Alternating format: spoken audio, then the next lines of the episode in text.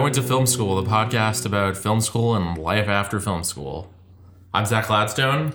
And I'm Anthony Moss.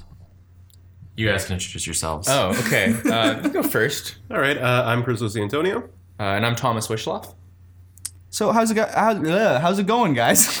Oh, you know, just a little uh, overwhelmed by this whole setup experience that we went through. yeah. I will say, like, getting to peek behind the curtain is always interesting for people who have more gear than I do. uh, because normally, like, my, my setup is I just plug in the, the mic and go. Uh, the one mic that I own. Wouldn't that be awesome, Moss, if we could just plug in our mics and go? Yeah. Okay. So what they're um what what, pe- what what everyone is making very clear to me right now is that um I need to upgrade my laptop because this uh every time we've recorded the podcast we've ha- always had some kind of stupid hiccup that annoys everyone involved, including myself the most.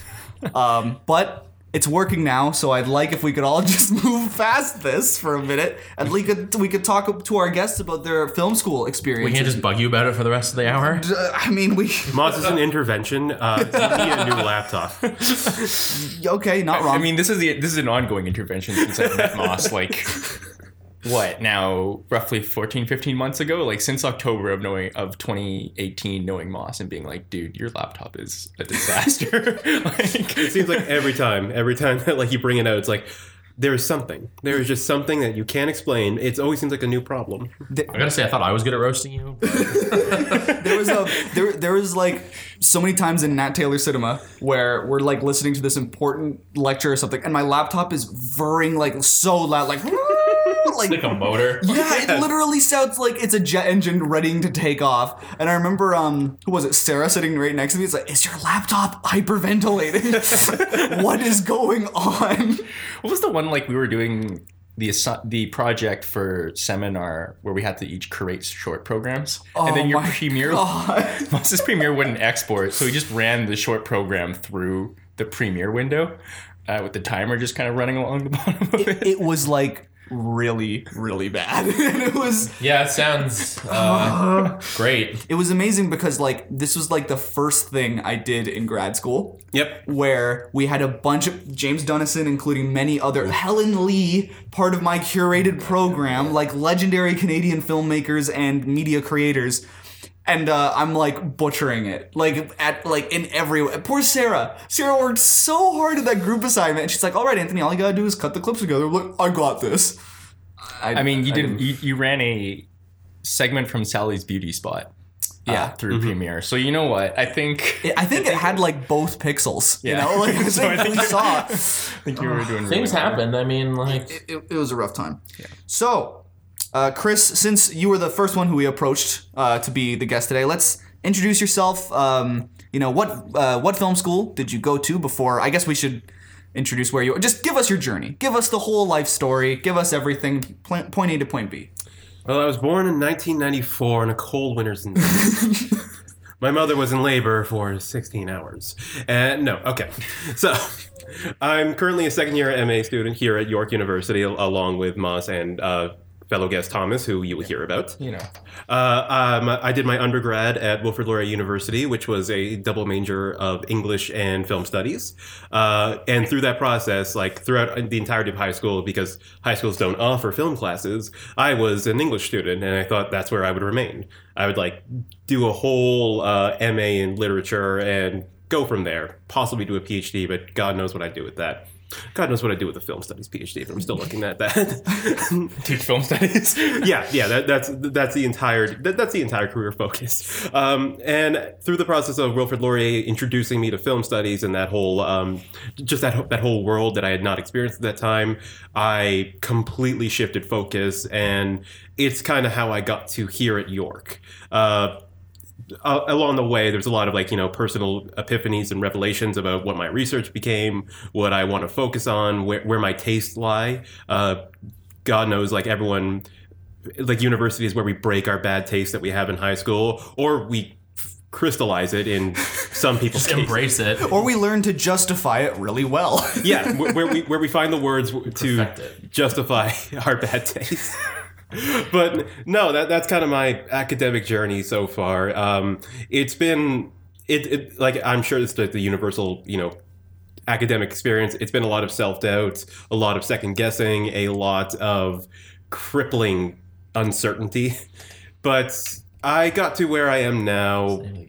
Yeah, I got to where I am now, just constantly wondering if this is the field I want to be in. So I don't know if that that's like the the kind of story you want to tell with this podcast. No, no, that was great. Yeah. Very real. Um, yeah, and I, there's there's a lot that I want to ask you about in terms of like uh, your current MRP and like your experience in your undergrad. But first, Thomas, my our gosh. special like guest star, surprise guest star for today. Yeah, I was sitting in the in the room when Mark goes in I, I was carrying here, a big bag of then- stuff and goes, "Yo, we're recording a podcast." Chris didn't even mention this. He could have like given me a heads up so I could have left. Oh my! I, well, you know what? I think this is the best possible conclusion where you just politely hijack the episode. I'm Yeah, I get, gonna- just oh, got- this is great. Yeah, I was like, "Oh wow, I guess I'm doing this now." Um, no, but Thomas, Yes. to be fair, I, I wanted you on the podcast just some on your point, own yeah. episode anyway, and like it's even better to have both you guys on. honestly, it works great because Chris and I, uh, we're we're we're often together in this room, kind of just hanging out, like Practically eight inseparable. Yeah, at this point, basically, because we're both TAing uh, the same class, Mm-hmm. basically just sort of constantly running ideas and frustrations past each other. Uh, Yeah, for those listening at home, side note, we're not recording in our usual space, which is usually my place because I moved. Now we're at the York Grad Lounge. Yes, um, I mean, totally allowed. we- yeah, totally allowed to be doing this. I yeah, so Big. when you hear the shuttle bus taking people to Glendon, that's what that is, right? right? or when you inevitably hear someone shouting in the hallway next door, "We're at York, baby. We're just trying to open the door because they want to see. so, Thomas, Um, yeah, so I guess my sort of trying to find the right place to begin here. Um, it's hard. I know it's like really like condense your sort of journey with film and education together. Uh, so I, I actually did get a chance to take film studies a little bit in high school as a as an elective, and that was sort of very seminal for me. I think the I often make the the super uncool statement that Christopher Nolan's Memento is one of the things that changed my life. I, I- you're absolutely allowed to laugh. It's like it's the least it's the least cool thing I've ever sort of said. Um, but it's also it was it was something at 14. I was like, wow, this is this is mind blowing because it is like a very sort of hyper creative thing. Um, to be fair, Memento's a good movie. Let's not like just make Nolan jokes all the time. Like we can we can appreciate that We movie. can do both. yeah, Yeah, you, we- can- we can can do sort of I, yeah, and I think that's that's often like something that I sort of believe in general is like there's a lot of both two things. Sorry, yeah. interrupting you. Um, but yeah, uh, so I did that. So I was in yeah, I was in high school for that, and then eventually I went into education. So my undergraduate is in education from the University of Alberta. So I wanted to be a high school teacher, um, which may end up being what happens ultimately. Uh, still, but so I was in education. Um, roughly in about 2015, I went through a really rough patch through most of my undergrad. Like I was massively suicidal uh, and depressed and sort of all kinds of a lot of difficult things. Um, and I was trying to find like different changes in my life. Uh, summer of 2017 would have been. I was, I had just gone out of a relationship that was kind of toxic for both of us. Uh, it did not turn out turn out very well. And I knew I needed to change, so I basically just decided that I wanted to apply to graduate programs uh, for film studies because I'd always I'd always loved film, um, and so I spent basically that summer while I was working as a lifeguard. Um, I spent most of that sort of writing application processes. I processes I applied to the major sort of universities here in Canada that would also accept a education student for a film studies program. Right, like it's not exactly like that sort of works out very easy. Um, and in the end, I ended up at at York. Uh, then I came here and I was massively sort of what the hell am I doing? Uh, the first three weeks were no, but like the first three weeks were super scary because uh, again, I was from an education background. Like what I know is sort of the ability to say, "Hey, fellow teens," and not seem like a complete a complete imposter. Skateboard right? over the shoulder. Yeah, like that's like legitimately like what I'm good at. Um, and I ended up sort of when I was here, I sort of realized, no, I can do this, and sort of it's been a wonderful sort of journey thus far, and it's been one of the most rewarding experiences of my life. The last couple of years have been excellent, and sort of we'll see what happens forward, but I wouldn't trade the last two years for kind of anything really, Aw. which is a sort of very positive way of looking at it in a lot of mm-hmm. senses. Yeah, Big yeah. I was about to say I'm I was so surprised because when I first met you, especially, I thought the last thing I was thinking of like, oh, this guy seems like he doesn't know what he's doing. Like, Like oh, like This guy's got it. yeah, like when I s- first got to York for the grad program, I was like, I was so so nervous because my impression of coming from the undergrad at York was that they just kind of like threw me right into the grad mm-hmm. program. So I didn't exactly know what to expect because I knew what I thought was an undergrad, which I felt like I had kind of like cheated my way through. Mm-hmm. Like I felt like I was just always like, oh, somehow these guys liked that crappy paper. Okay, I moved on. And then eventually they were like, yeah, here you go. But then I met you guys and I got so much, I felt so much more comforted and also immediately like nervous because, especially Chris and Thomas, you guys are just so smart and so interesting and you have such great opinions on film. And I was just like, I only know how to cite Bergman. What do I do? What do I do? I gotta learn something else. I can't just only talk about Bergman. So, anyway, um, I, I hate to break to you guys, but I've talked to the rest of the cohort. You were the only two that feel that way about like that uncertainty in the first three weeks. Everyone was like fucking right out the gate. Ready to go. That's perfect. Like, no, no, it's we, we were all unsure of ourselves, and many of us still. I think ev- who is competent right now?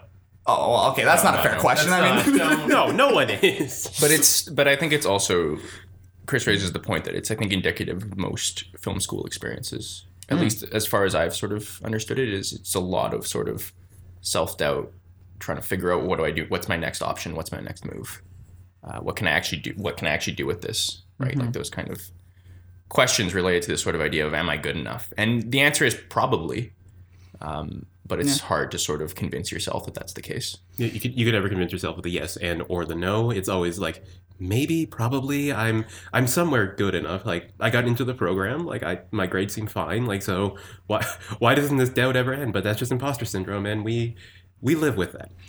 Yeah, it's Yeah. it's like this like constant coastline that you're just like walking down and you're like, I don't know if the tide's gonna just sweep me in, but guess I'll keep walking and hope it doesn't. And then, you know, maybe if it does sweep me in, maybe I can swim. You know, there's like I don't know, I always feel like there's um there's this uncertainty, like uh like especially presenting uh like a paper or or even like submitting like a grant, I'm always just like, man, this might be garbage and I don't know yet. And they're gonna tell me and this will be fun because that you know that's I guess part of film studies and I guess like film production as well too, especially uh, you know Zach coming from more of a screenwriting background than Yeah. a theory background, but still. Not a grad. I'm not a grad student. This whole discussion is more like York University film grad students. What do they know? Do they know things? Let's find out. Answer zero. and right, right out the gate we were like, we all don't know anything. Anything, nothing. Um, This is what this program does to you. We all came in thinking maybe I know something, and then Mike Zryd comes in and says, "You don't know anything, but I love you all." And then we're all like, "We love you too, Mike. We don't know anything." And then that's it. Mike is actually like one of the things that made me feel better about being in the program. Like instantly. the first assignment we did, um, I wrote about. I went. I went. Obviously, I went back to the comfort zone, which I, I wrote about Yangs of terrorizers for the first assignment we did. oh, the scene analysis. Yeah, the scene analysis. It was like scene analysis. It was textual analysis, and or you could do a film experience as well. You could write about sort of a, a viewing experience that you had. Um, so I chose to write a textual analysis of Yangs of terrorizers. Might have been like a month after the assignment had completed, but he, he just kind of casually mentioned to me one day after seminar, like, it's a really good paper. and I remember just being like, oh, so a smart person actually liked what I wrote. right? Like, Yeah, that's got it's it's so validating when you hear like someone who you know like who you know is like obviously so well read and they've been doing film studies and film academia for so long and they say, "Hey, this is good." You're like, "Oh my god. Everything makes sense now. Things feel good." Until inevitably you fall back into the "I'm terrible" like the cycle. But I was to say, so uh Chris, Well, uh, you know, as grad students, we all have uh, a thesis or some kind of project to complete. Would, would you Oh, mind do we? share? oh God! right, that thing I'm supposed to do. Chris just darts out of the room. um, would you mind, if if you don't mind, sharing a little bit uh, of your pro- current project? Uh, sure. Like, uh, I will.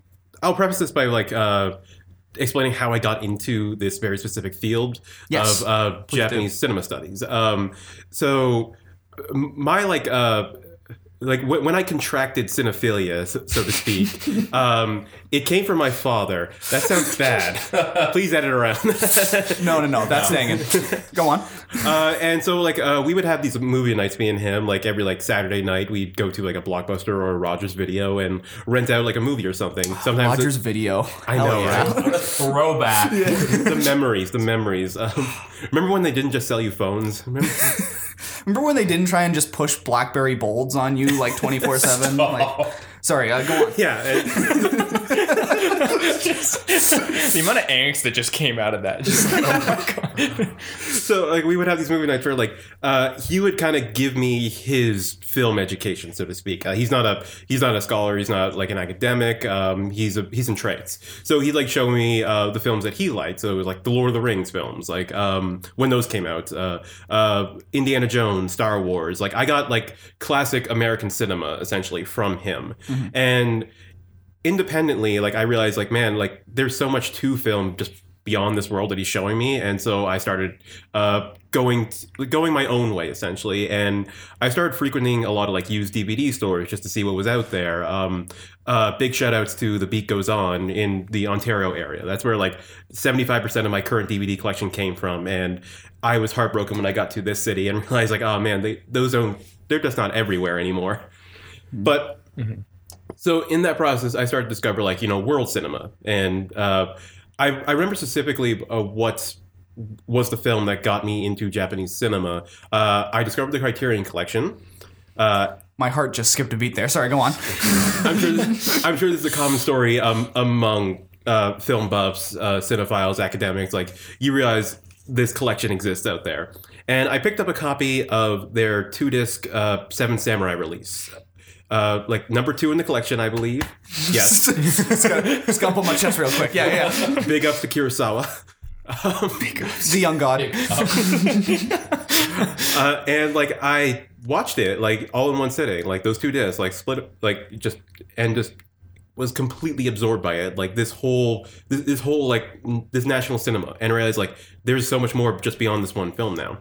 Like there's a whole world to explore, and from there it just became my thing. Like I, the more I read, the more I watched, the more infatuated I became.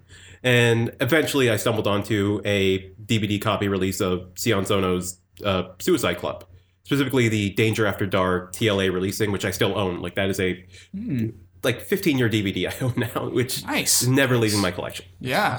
That's a good find. Yeah, and again, watching this one film, and I had never seen anything like it. It was provocative, it was bold, it was interesting, it was like frustrating, and like I'd never been like frustrated by a film like that before. And I was like, and I just wanted to probe more and more into that frustration. and realized like, oh, this guy makes three films a year. I am going to have a good time. And so w- when I was applying to uh, graduate programs uh, after high school, wherein like I after high school and university, where I really expanded my Japanese cinema knowledge and just my personal enjoyment of it, I realized like this is going to be e- even if I couldn't, if I could find something else or if I could choose something else, like it doesn't matter. Sono is going to be my focus. He's going to be my subject. He, his films are going to be what carries me through grad school, and they have so far. So that my MRP research is looking at two of his films, uh, Suicide Club from 2001 and Himizu from 2011, and how they represent cultural trauma. Uh, cultural trauma is like a sociological uh, concept by Jeffrey Alexander, which examines how, in certain ways, that populations can have their national identity wounded, damaged, or changed by significant events. And I feel like these two films express that. Now, I'm not a sociologist. I stumbled into this term very recently, but it started it just unlocked everything for me. And it's like the first time I felt like I've had a good footing on this guy's films, on my research and like uh, in a year and a half after of grad school, I realized like, okay, I'm good. Like I have something here. So it takes a long time to get to this point, but it's been a long journey of just like discovering myself, my taste, and where it could take me and what I want to say about it. So Yeah, yeah. I mean, I remember first hearing about your MRP and just thinking like, "Oh my god, someone's writing about Sonos Shion. This is amazing!" And just um, Yeah, and and and, and especially uh, hearing as it's developed. Um, with terms like cultural trauma being so powerful and um, like really to me, um, I was just thinking because I, I actually I haven't seen um, all of Suicide Club and I haven't seen the other film yet. But from even uh, like the presentations you've given on your progress so far, it just has me so enamored, and I'm uh, I'm really excited to see. Well, well, the presentations of my progress have been like drastically different because before I had this whole like extreme cinema angle on it because like hey that's that's a high school concept I want to revisit. Yeah, it's definitely. Yeah, and I- and I'm I'm I'm doubly excited uh, just knowing that you've you've uh, this idea has like really evolved and transformed. And, and Zach, you've you've seen um, you've seen Love Exposure, Yeah, that's the only one I've seen. but still, like you know, even to say that um, you know Sono Sion has created such a good variety of films that like if Love Exposure is not like the those um, f- well in some ways it kind of is. Love but, like, Exposure is like four different movies. Like That's- and I don't mean that in a bad way. Like no, no, it's it's like it's a complete Sono experience in one tight four hour experience. tight four, well, tight One- four Sono in a hours. box. tight No, no, four no, no. hours. Babby's first Sono.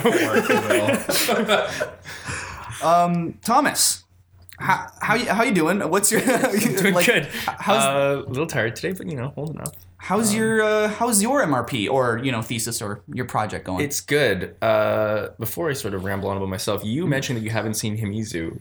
Uh, Give me a great idea. Um, because I, I'm realizing I also still haven't seen the film.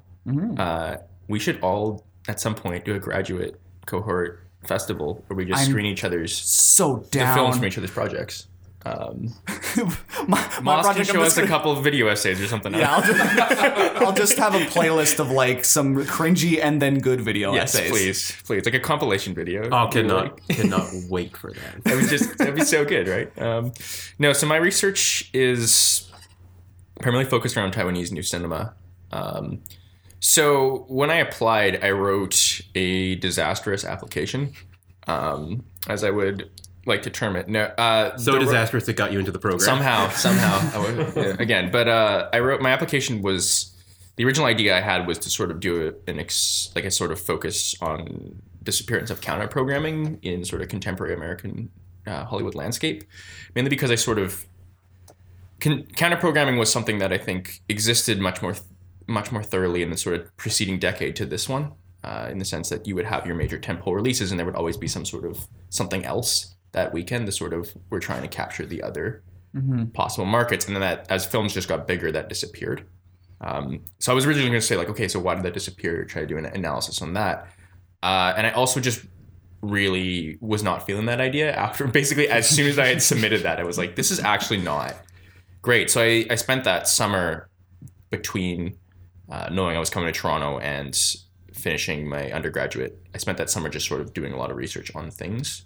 Uh, and I I had I enjoyed sort of the films of Edward Yang before, but that was kind of the summer I was like, you know, I could do something with this, uh, and that eventually just sort of morphed into the sort of current idea that it is now, which is I'm uh, I'm using A Brighter Summer's Day and Hou Hsiao-hsien's A City of Sadness, and I'm going to look at sort of the ways that they represent history in each film.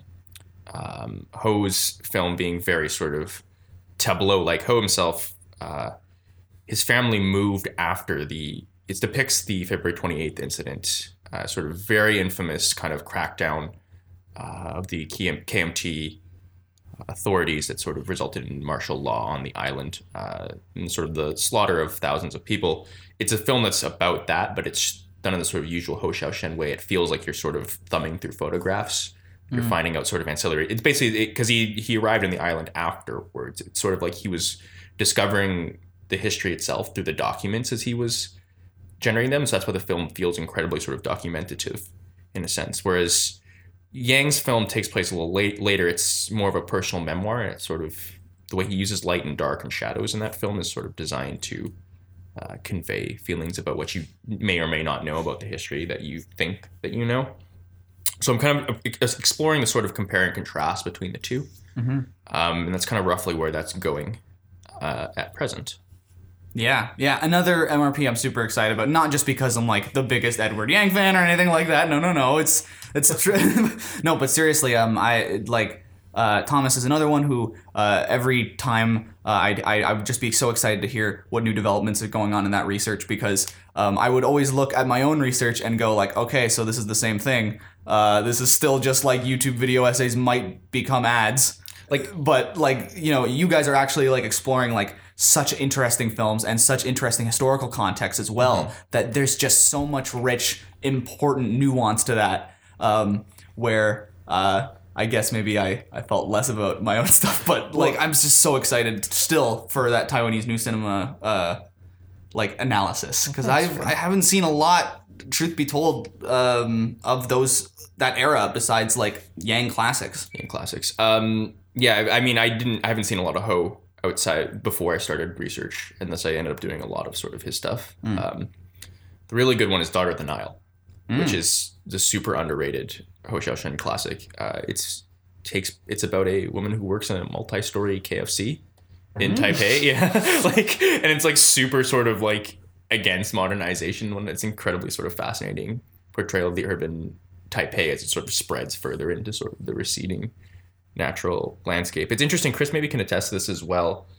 Uh, Moss brings up sort of massive changes, but that was one of the things I found was I just kept have to whittling down the project. Like my project started so big. Mm. Uh, I was like originally trying to do a full scale interrogation of the entire Taiwanese Taiwanese new wave, like why it why it grew and collapsed, why it sort of tried to have a re- rebound in the early 21st century, like what has happened in the prevailing years. Like I wanted to sort of set up a multivalent idea that just sort of was way too big, uh, and now sort of been shrunk into a sort of manageable document that I can work with now. Um, Yeah, and my original idea was uh, really focused on industry studies. I wanted to look at the Japanese film industry and the ever-changing concept of the auteur, like which is like you know a, a Western uh, film theory, and how it has shaped our impression of the Japanese film industry. Like that that project was like fine. Like I'm sure I could have maybe managed that, but I did not have the resources to really study the Japanese film industry. None of that is really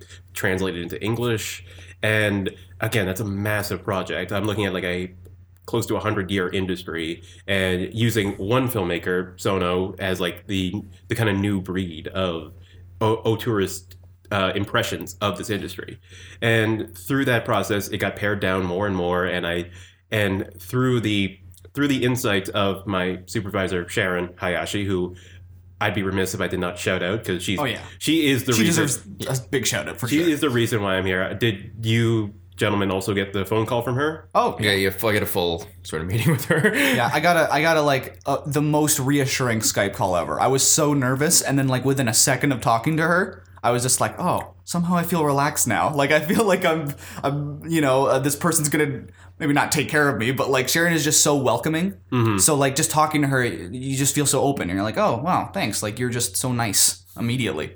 I, I had I had like a one. I, I was like uh, coming from my job at a post office, like uh, my part time job at a post office, and I was waiting for a bus, and I got a call from her. I completely forgot. I forgot that like uh, we scheduled like a phone call, and so at a bus station, like we talked for an hour. I just let bus after bus go by, and just like just essentially had her reassure me about both my research idea, the directions going, and just inform me about the program. And through that whole process, like, okay, this is going to happen now. Like, there's there's no other way that this can go on unless I go to York University and work with her to some capacity. And um, and through her insight, it's how I pared down my project from this massive industry analysis to just this uh, this like textual analysis of this one filmmaker. And from there, it's like what she kept telling me like the same kind of advice. Like, what are these films telling you? Like, what do you want to say about them? And it's like, I don't have those words yet, so I have to do more research. And that that's where I came across my main focus, and it all just clicked into it. So, just like uh, Kurosawa, big ups to Hayashi.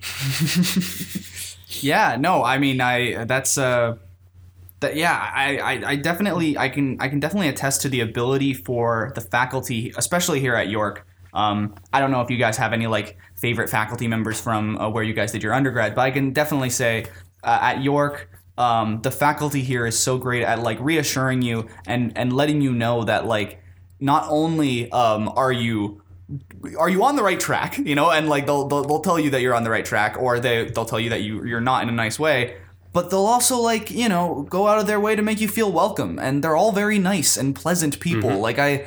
I at least uh, at least in the studies portion because you know but um, there's uh, you know I, I I'm often intimidated. I think by uh, especially like senior faculty who I might hear it's like oh you know the blank has wrote the book uh, written the book on Cronenberg or something like that. I'm like oh okay uh, geez. But then you know you meet them and they're just so nice and uh, they really make you feel like you can contribute to uh, a conversation that you think might you might be initially intimidated by right? Like you don't want to like mess up you know whatever question or comment you're about to make about something that they've studied but they're always just so ready to make you feel welcome. I, I love that.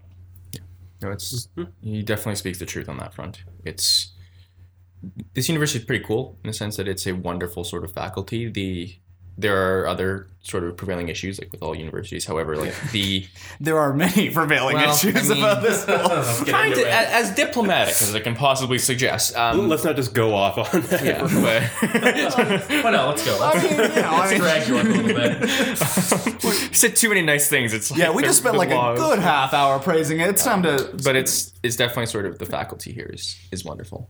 It's um, it's, you get a really sort of welcoming sort of atmosphere from time to time.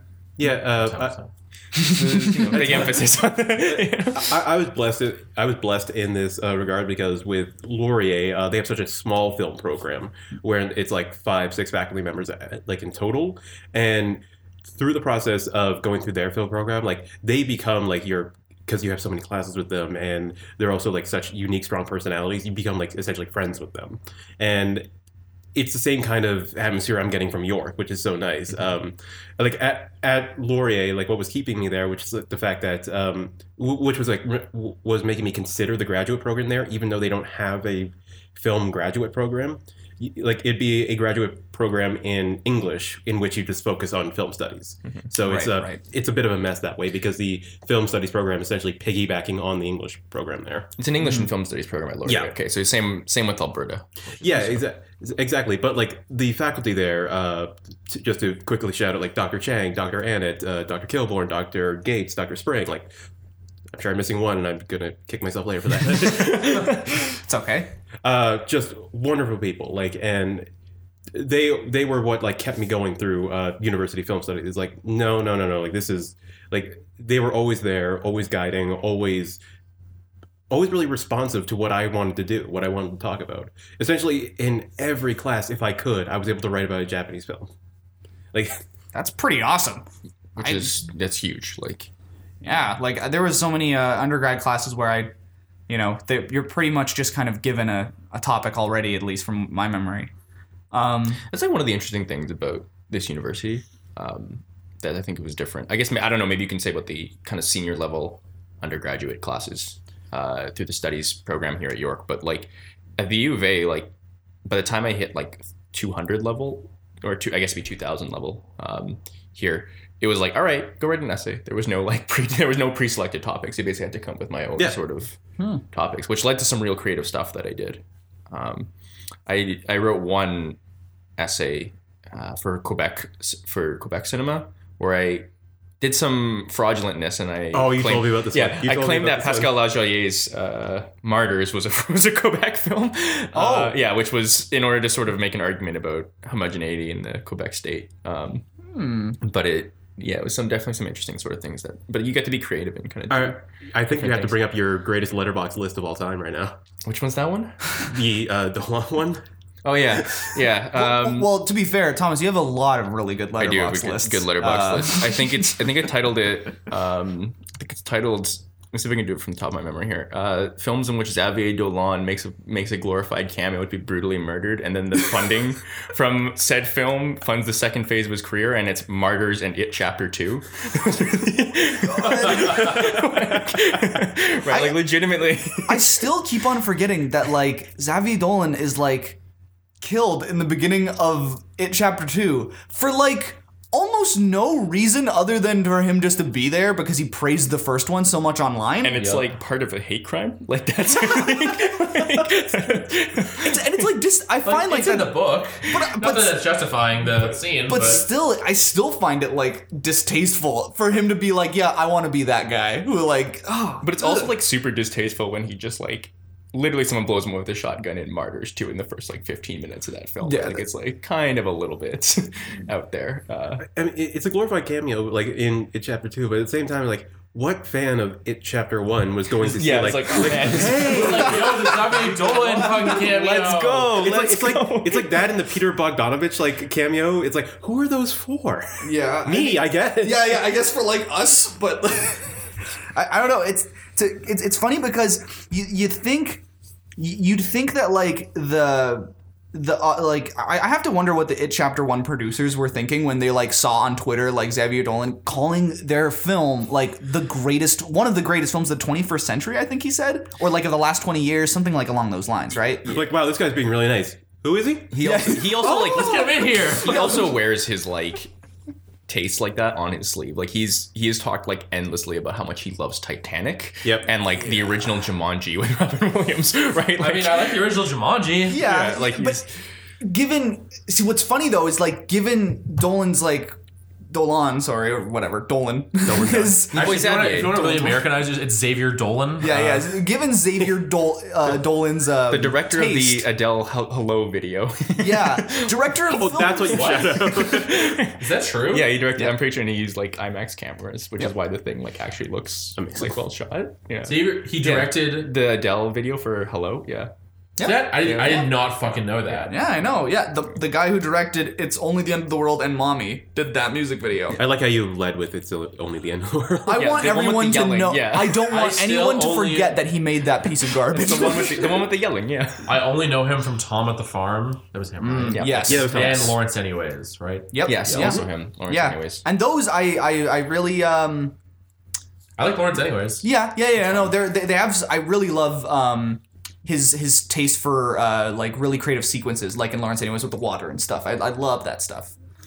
Yeah, he's I, like he has his positives and negatives, right? Like again, he's a very idiosyncratic filmmaker. That's how I would sort of describe Xavier Dolan. It's, Um, it's a strength and his weakness. yeah, it's exactly sort of the reality of his cinema is that it's you can get the sort of moment the come to Jesus moment that I had with Xavier Dolan was again, it's only the end of the world, and he runs a sort of nostalgia montage set to the Maria He song. Yeah. Uh, and I remember being like, oh, so this is why people don't like Xavier Dolan films, right? Like this, this sort of moment that I'm like, this would never fly in another film.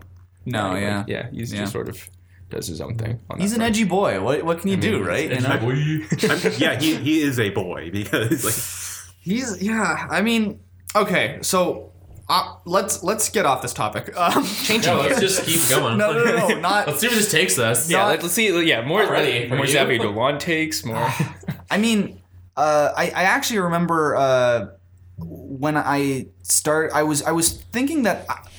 I, don't know why, but when I, I did my first tutorial, when I was mm-hmm. teaching my first tutorial, and I was asking my students to go around the room and like usually introduce themselves, and I often like do what any most people do is say like, oh, and if you have a favorite movie or something, what you recently watched, you know, and it's basic. Every undergrad cl- film class does it, but whatever. It's just a nice way to. Tr- I was expecting for some reason, like I, I'll get one, you know, Denis Villeneuve or a Xavier Dolan fan, you know, like some something, right? So Dennis Vanilla Wave. Yeah, D- Dentist Vanilla Wave, uh, or you know, maybe a like an Oboe Kill a Salami or an Inakar Birdman, you know, just Freddie Felony. Like, Freddie Felony, some kind of like, you know, so, so one of these kind of either classic or kind of contemporary. Uh, we could call them auteurs. yeah, auteur, you know, I was expecting but no, I got I got I got more than one student saying Office Christmas Party.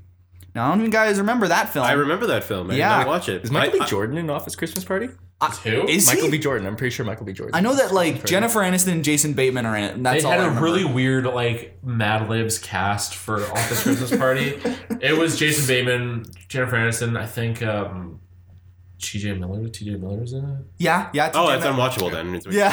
Wow.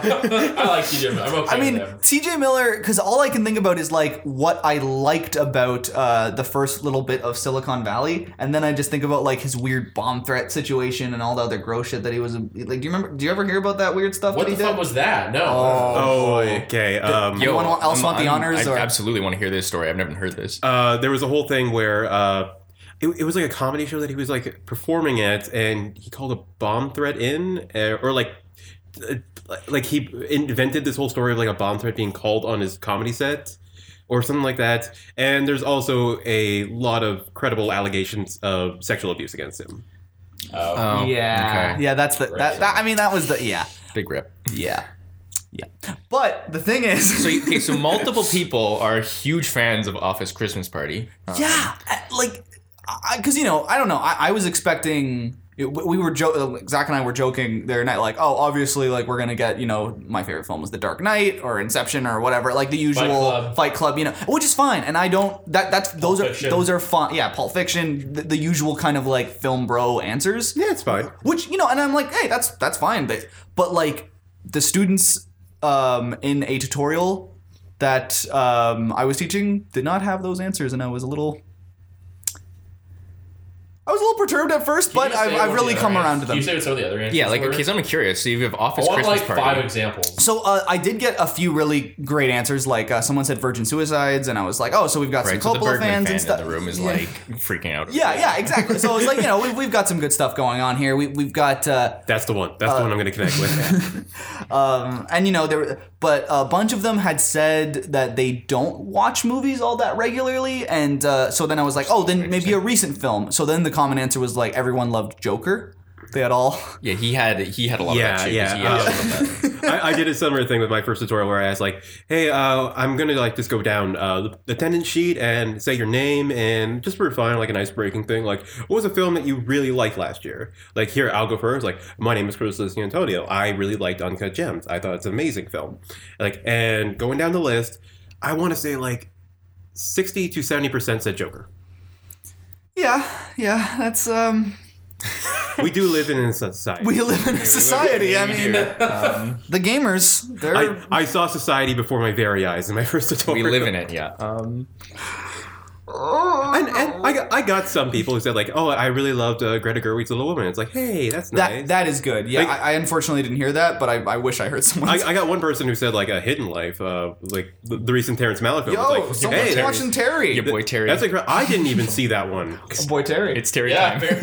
Terry time. It's Terry time. Um, I showed Terry in one of my tutorials. Like I showed a little bit of song to song. uh, Oh yeah. For Terry, yeah, to talk about discontinuity editing and elliptical sort of editing styles, I use a scene from uh, song to song, which was I think a really good choice because it's like pretty much the entire film is just elliptical editing on on top of itself. I was about to say, if you want discontinuity editing, you should watch any scene from Knight of Cups, because Yeah. that that whole movie is just like suddenly, oh yeah, now we're in now we're in Christian Bale's mind, Mm-hmm. but it looks like we're in reality. Oh, now we're in a diner. Now we're and in this reality. is re- and this is real, but we're still Christian Bale is actually not here right now. He's still thinking about something somewhere else. And t- t- Malick, give me you got to give me like a little more exposition, just a little more something here. I can't follow. This became like a whole running joke between me and Thomas about like um, him hosting Terry time in his tutorial. Try and find a way to work Terrence Malick into the everyone, tutorial. it's like a yo gabba gabba like segment. It's like everything just breaks for a second. Like, uh oh, it's Terry time. like, uh, like his whole plan, So like, the word of the day, all the furnitures are yeah, exactly. like- it's a Pee Wee Herman bit. Yeah. Like- and like uh, for like for example, we, we did documentary, and uh, and Terry Malick uh, he produced the Lil Peep documentary. Everybody's everything. So I showed a I showed maybe a minute from Everybody's Everything. so like Terry time lived on for that week. I keep on forgetting that Terrence Malick produced a Lil Peep documentary. He loves sad boy music. That He's a he's a weird. what man. happens when Terrence Malick directs the Filthy Frank Joji documentary? Oh, I, oh my I think God. it'll be one of the best documentaries. Because I'm I'm so there for that. like that might be like the best film he ever makes. Because And that would also just be s- honestly like a a Joji film would just be super fascinating to find out like what happened to him sort of in the sort of between of kind of transitioning out of being filthy Frank to becoming Joji, the sort of mental breakdown that he had just that uh, that basically caused him to sort of like give himself ulcers or something. Yeah. yeah, yeah, the transition of like sincerity and like his work and like and how it was like technically always present in the Filthy Frank stuff. It's just like, man, I just can't do this anymore. I don't like this anymore. Yeah, like um, who's the when he went full Chappelle and basically, but like I just said, No, I no, can't not de- not that. Not I that. can't I can't deal with you like in 2004 when Chappelle like sort of said I can't deal with uh the my audiences anymore like Right. I'm actually d- really disturbed like when Joji went that point like I think he just like mentally had like a just a breakdown uh which led to him becoming sort of the generic hipster sort of music artist that he is now I mean, like he does make. I'll I'll admit, like not the most inventive sad boy music, but I think it's a little more listenable than some of the other of his contemporaries. What I was gonna say too is that yeah, actually, it's a really good point because I I was I was such a um, at the time in high school. Um, forgive me, but I was a very very big Filthy Frank fan. Like I I kept very good close track. And um, Proud of yourself. no, um, the best response to that like Just wondering. what's fa- what's fascinating to me is that like I'm not really surprised that he had that Chappelle moment where he he has to like kind of reject his audience because you know like to be fair like what did what else could he have expected to cultivate with that sense of humor and that like brash video style you know what I mean? Like what what other kind of audience was he going to get? And like he he was he was aging, like he was getting close to being like a thirty year old man. It's like, do you really want to keep putting on this pink leotard? yeah and running around running around New York like. To be fair though that's gold. I miss Pink guys so much like My introduction of Filthy Frank was um, I had I had no idea who Filthy Frank, was, and just for some reason I kept getting students coming up to me, like high school students, being like, "Yo, Mr. Wishlaw, do you know that you look like Filthy Frank?" like just like, like I had no idea. I'm like, I eventually had to look it up. I'm like, why do they think I, I'm this? I was I was very confused. It was a weird sort of. the answer is unfortunate Yeah, The answer is- There's probably an unfortunate answer. Yeah, Um, but yeah, it was it was definitely sort of that's where I discovered this. It was like, why do these kids like this? It was very it was very confusing. I like in retrospect, I watch a lot of those videos, and it's I I think that perhaps it's not. um when I was younger, I thought that I was actually just really buying into the shock value humor, and that's why, like, I, I, I like consciously was saying, like, oh, I find Filthy Frank funny because he's so shocking and because he's so, you know, brash and kind of vile, and that's part of his shtick. And like, I watch it now, and I, it, it's, it's You watch not, it now? Well, I mean, you watch Go the on. mirrors on YouTube, but like, well, I, I don't watch it now in terms of like for my own betterment, but like just out of curiosity. How many hours a week do you watch? like, like, like, Moving on. Zach, can you favor look up his YouTube history right Wait, now? hold on, hold on, hold on a second. Um, any- any- anyway, just throws my laptop out the window. Um, God, I wish I could sometimes. But um, yeah, no, I, I mean to say that when I look back at uh, the videos now, not only are they like really not funny and just kind of like kind of gross. Again, the point of the filth, given the name, but also that like they're they're so much tamer now compared to the people who make those kinds of jokes now. You know what I mean? Like how mm-hmm. characters like like iDubbbz and and others have kind of like stayed on that trajectory of kind of the, the edgy humor, right?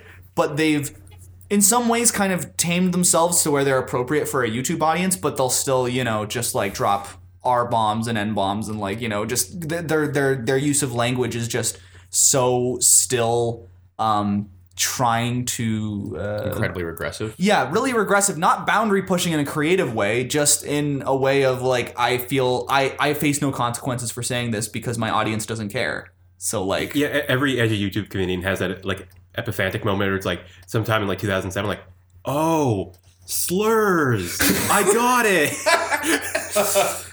this is my humor.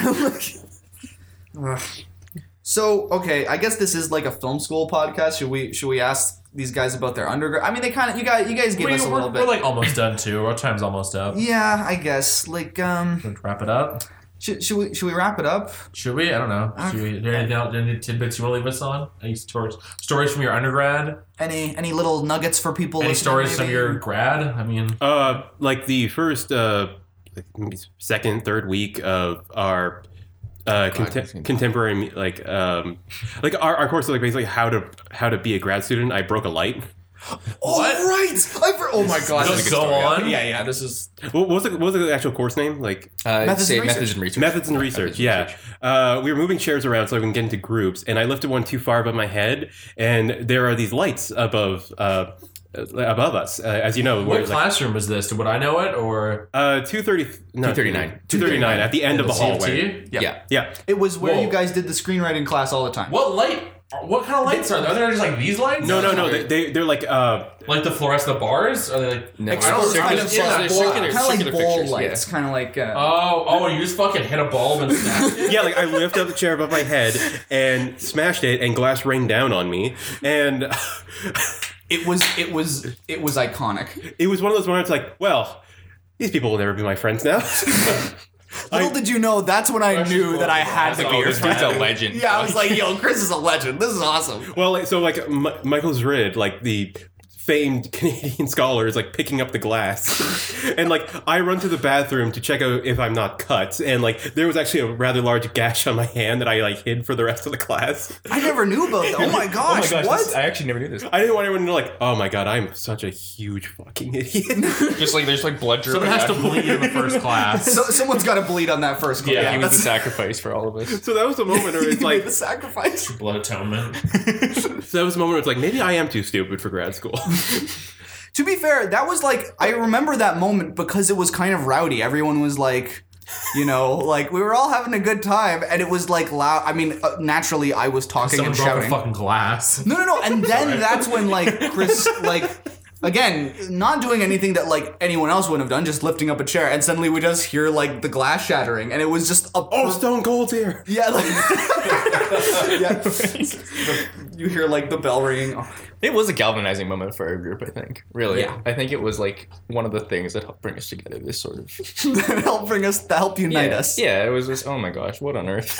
when, when we when we were doing the like um uh like uh course evaluations at the end, like oh the only comment I said like and again I'm so sorry about breaking the light. I do remember that. That was quite. Did, did have they fixed that? No, that they haven't. No, it Yes! taunts me. It Yes! taunts me every There's single just like day. an empty socket. Like yeah. It's it's just like a um the bulb is still there, but the kind of bowl glass covering is still not been. that's hilarious. I know. It's it's wonderful because it's a testament to that will be there. Pro- we're, we're hoping that's there forever. this Well, it's York, marker. so it might never Yeah, get fixed. It'll probably so- never get fixed, to be honest. so, Shit never gets fixed here. Hey, at least I left a mark on this can. What did you do? Wow. I left my trait, my story, my legacy is here. Thomas, any, any Uh, final yeah, well, so he was being a vandal. Well, he was destroying property. the highlight of my tenure at York has to be the Jameson bucket, right? yes, yes, Yeah. the Jameson bucket. It's Uh, in sitting this the very corner here, room. yeah, the like, Fredric Jameson I bucket. don't So what this.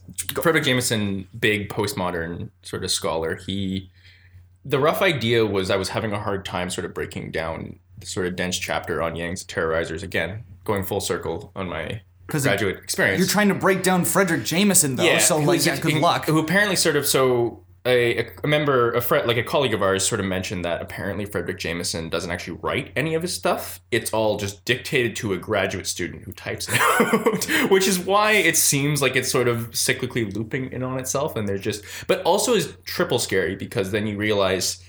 Oh, all of these sort of uh, insane references he's making to like a specific bar from Handel's chorus are actually thing he, things he's just pulling off the top of his head.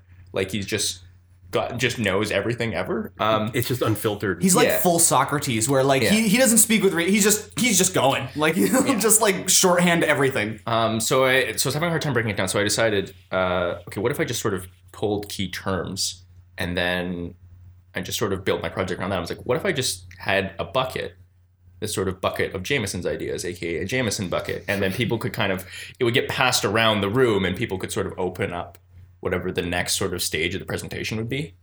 Um, and put it in the Jameson bucket. Yeah, and put it in the Jameson bucket. Concepts go in here. Um, as as Jen Martin Cannon put it, she said, "I love that you used sort of. I bought a dollar Dollarama kind of for two dollars. I bought a Dollarama trash bin that was orange, uh, and she's like, I like that you use a trash bin. to put this into this." There's a lot of sort of uh, ideas that were attached to this. When I pulled it out, uh, our resident uh, professor John McCullough, I think that might have been one of the most exciting things that's ever happened to him. He was so he was amped. delighted. Like his face lit up. Like it was like the most Chris Chris thing. has a picture of this that's just like one of the one of one of like the funniest things I've ever seen in my life. Like I'm just like on like three hours of sleep, like pointing at this like Pointing at bucket this that I made bucket. that I made with like spit and literally with spit and duct tape, and like, and, like, John's just like so excited.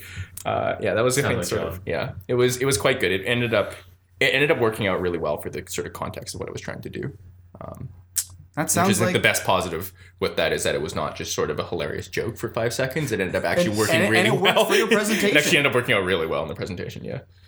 Well, that's amazing. Yeah, so that, those are our most memorable moments. Like he he found an inventive way to break down Jameson. I broke something. I think, and I think this actually sort of matches our personalities. Chris, Chris, Chris, structure, Chris tore down the structure, and I just made a meme. Like that's basically yeah, that's what I did. Fight Tore the down power. the str- yeah, fight the power. tore down the structure, and I made a meme. Yes, Okay. sort of Well, thank you so much, guys, for being on the podcast. having us. No yes, worries. thank you for having. Uh, it's his name, having us. Thanks for being here. Thanks for uh, you know being guests. It was an honor. Yeah. Moss, anything you want to wrap up with?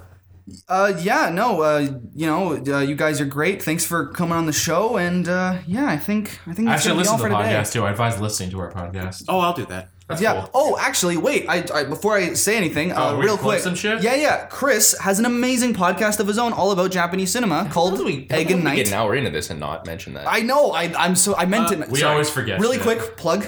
Yeah, we didn't mention that because like it's just bad decorum to say like I'm like hey I'm a scholar and podcast host if you didn't know. uh, no, I I, said too loudly. I host a podcast uh, with my best friend from undergrad, one of my best friends from undergrad, uh, Aruba Rashid. Uh, we do a, it's called Eiga Night, and we every week we break down a different Japanese film, and it's on a rotating schedule of like one classic, one contemporary, and eventually we'll get through the entire canon, like seven thousand episodes in. So uh, Moss has been an The American Dream. Yes, exactly. You're talking about Japanese film. Yeah. Uh, Moss has been uh, a guest on the Ikiru episode, uh, Akira Kurosawa. Big Tony's been a guest. Whoa. That's right. the man, the Uh, myth, the legend. What is this a crossover episode? this is this is indeed. This is the most ambitious crossover ever. and, and and Thomas will be a future guest on for Steam Boy. Tomo Steam Boy. Oh, nice. Yeah. So yeah, like Eiga Night podcast. If you want to look at We'll put a link to it in our description of this episode. For sure. just how like by comparison poorly produced mine is to this one. Trust me, yours is yours is great, and you you I I listened to all of your episodes so far, and you have a lot of great stimulating conversation. Um, meanwhile, Zach will just babble sometimes. I don't know. Shut up. I, I was fairly quiet through this episode. I- so the people that love you, babble, I'm like. Um, Tom and Thomas, you're you're also planning to to start something soon, right? we can Uh, kind of like pseudo plug something, yeah, I mean, like. This, hypothetically plug. This can be like a living document for a year and a half later when I still don't have this out there. My rough idea was I was going to create a podcast titled uh, Cinema Score AF, uh, in which everyone in this room is now a friend and thus is eligible to be asked to be a guest at some point. Uh, but the rough idea is each week would sort of be two films, one of which one of which received a A rating on, or or better rating on CinemaScore, and one of which that received a failing grade on CinemaScore. Uh, which, when you sort of break down what those those films actually are, it's incredibly sort of fascinating to see how flawed the metric actually is. You realize the public knows nothing.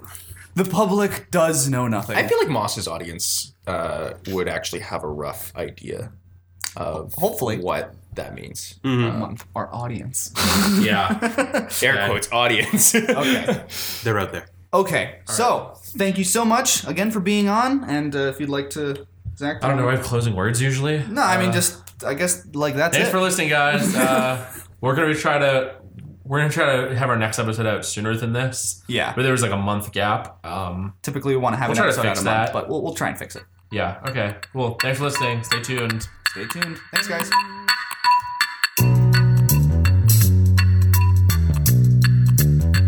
I Went to Film School is recorded in Toronto, Canada, and produced by Zach Gladstone and Anthony Moss.